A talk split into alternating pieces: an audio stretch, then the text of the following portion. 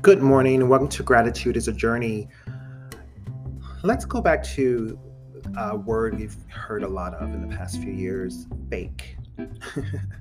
fake is the opposite of real, fake is the opposite of truth. It's just some form of untruth, it's a veil, it's a veil that is not meant to be revealed, if you will.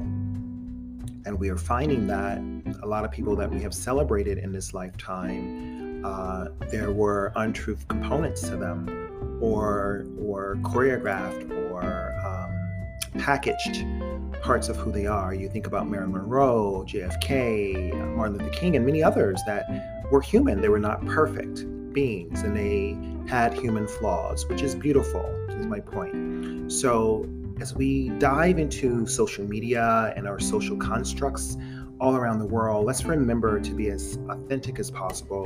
We don't need to present our fake selves to the world. We can present, you know, the ups and downs, the mm-hmm. beauty and the ugliness of life.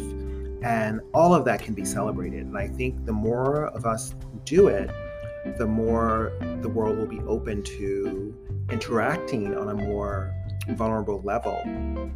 You know, so the idea of fake or fake news, as some would call it, uh, is not what you think it is, and maybe what the, the key word has been in the past six to eight years. But it's really about being authentic in all aspects of our life and not allowing discourse or dishonesty or inauthenticity to be a part of our lives. So let's be authentic so I am grateful to be authentic, is my main point. Thank you for tuning in to Gratitude is a Journey, and have a wonderful day.